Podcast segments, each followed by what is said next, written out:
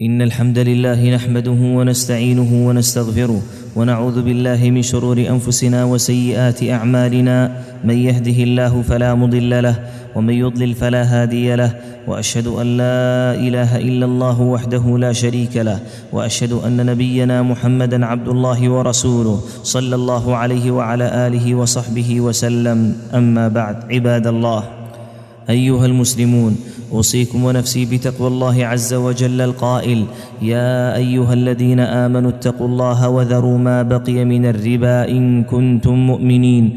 نتكلم اليوم أيها الأحبة في الله عن كبيرة من كبائر الذنوب والمعاصي. حرمها ديننا الحنيف تحريما قاطعا لما فيها من مخالفة لشرع الله جل وعلا. وضرر للمجتمع وظلم للناس. توعد الله جل وعلا ورسوله.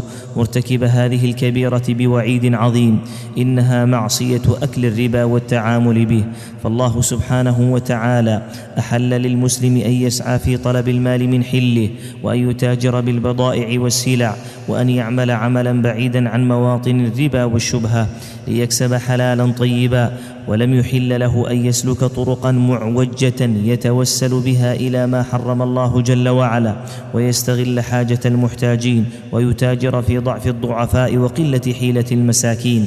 جاء شرعنا المطهر وشريعتنا الإسلامية السمحة فحذرت من هذا الذنب العظيم وهذه المعاملة الممقوتة التي تستغل فيها حاجة المحتاج ليسلب منه ماله أو متاعه أو عقاره أو معيشة بيته وأسرته ويؤول إلى جيب المرابي ظلما وبهتانا فلقد جاء الإسلام والناس يتعاملون بالربا فحرمه عليهم. يقول الله جل وعلا يا أيها الذين آمنوا لا تأكلوا الربا أضعافا مضاعفة واتقوا الله لعلكم تفلحون.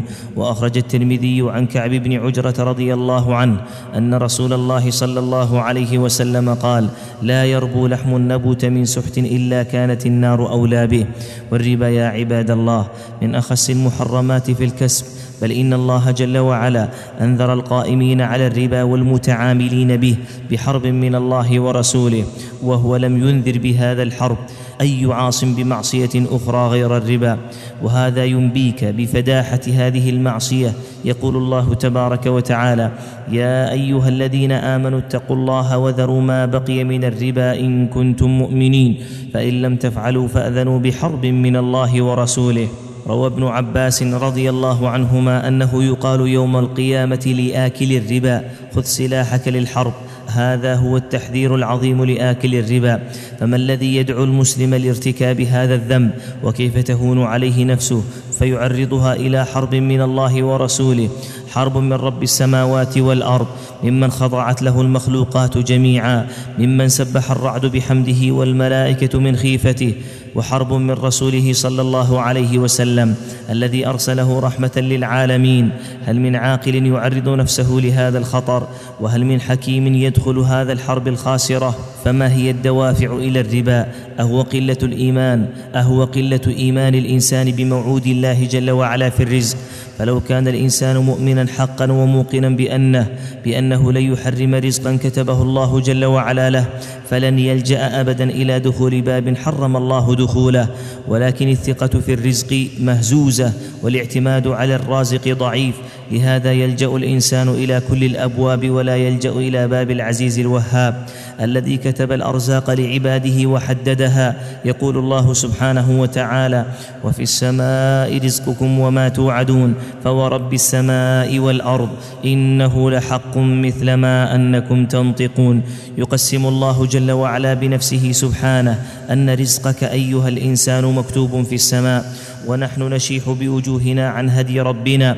أخرج البخاري عن أبي هريرة رضي الله عنه أنه قال ليأتين على الناس زمان لا يبالي المرء مما أخذ المال امن حلال أم من حرام ولكن المسلم الحق والمسلم الصادق. لا يمكن أن يستسهل أمرا لعن الله جل وعلا فاعله وأنذره وبالغ في ذمه لأن اللعنة تعني الغضب وتعني العذاب. فالمتعامل بالربا كما يخبر رسول الله صلى الله عليه وسلم معرض للعنة الله جل وعلا سواء كان معطيا للربا أو آخذا له وهذا ليس بالأمر الهين. أخرج الإمام أحمد عن ابن مسعود رضي الله عنه أن رسول الله صلى الله عليه وسلم قال لعن الله آكل الربا وموكله وشاهده وكاتبه فاللعنة ليست على معطي الربا وحده ولا على الطرفين فقط بل إنها تشمل حتى من يكتبه ومن يشهد عليه. كل هؤلاء والعياذ بالله تلحقهم اللعنة نسأل الله جل وعلا السلامة. قال الله تبارك وتعالى الذين يأكلون الربا لا يقومون إلا كما يقوم الذي يتخبطه الشيطان من المس.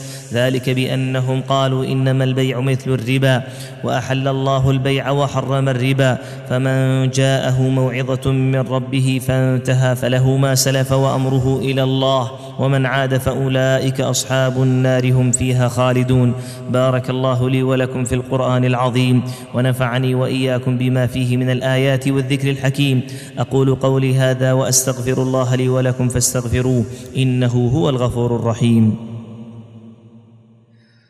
الحمد لله على إحسانه والشكر له على توفيقه وامتنانه وأشهد أن لا إله إلا الله وحده لا شريك له تعظيما لشأنه وأشهد أن نبينا محمدا عبد الله ورسوله الداعي إلى رضوانه صلى الله عليه وعلى آله وأصحابه أجمعين أما بعد إخوة الإسلام هذا النظام المالي الذي شرعه رب العزة والجلال سبحانه فأحل الله البيع وحرم الربا.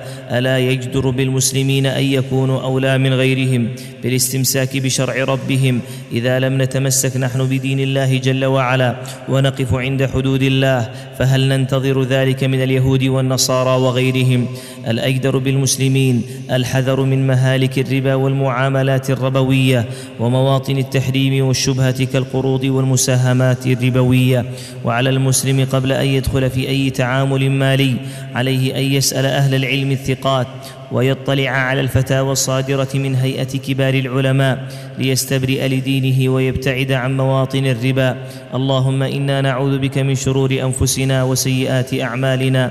هذا وصلوا وسلموا رحمكم الله على من أمركم بالصلاة والسلام عليه فقال جل وعلا إن الله وملائكته يصلون على النبي.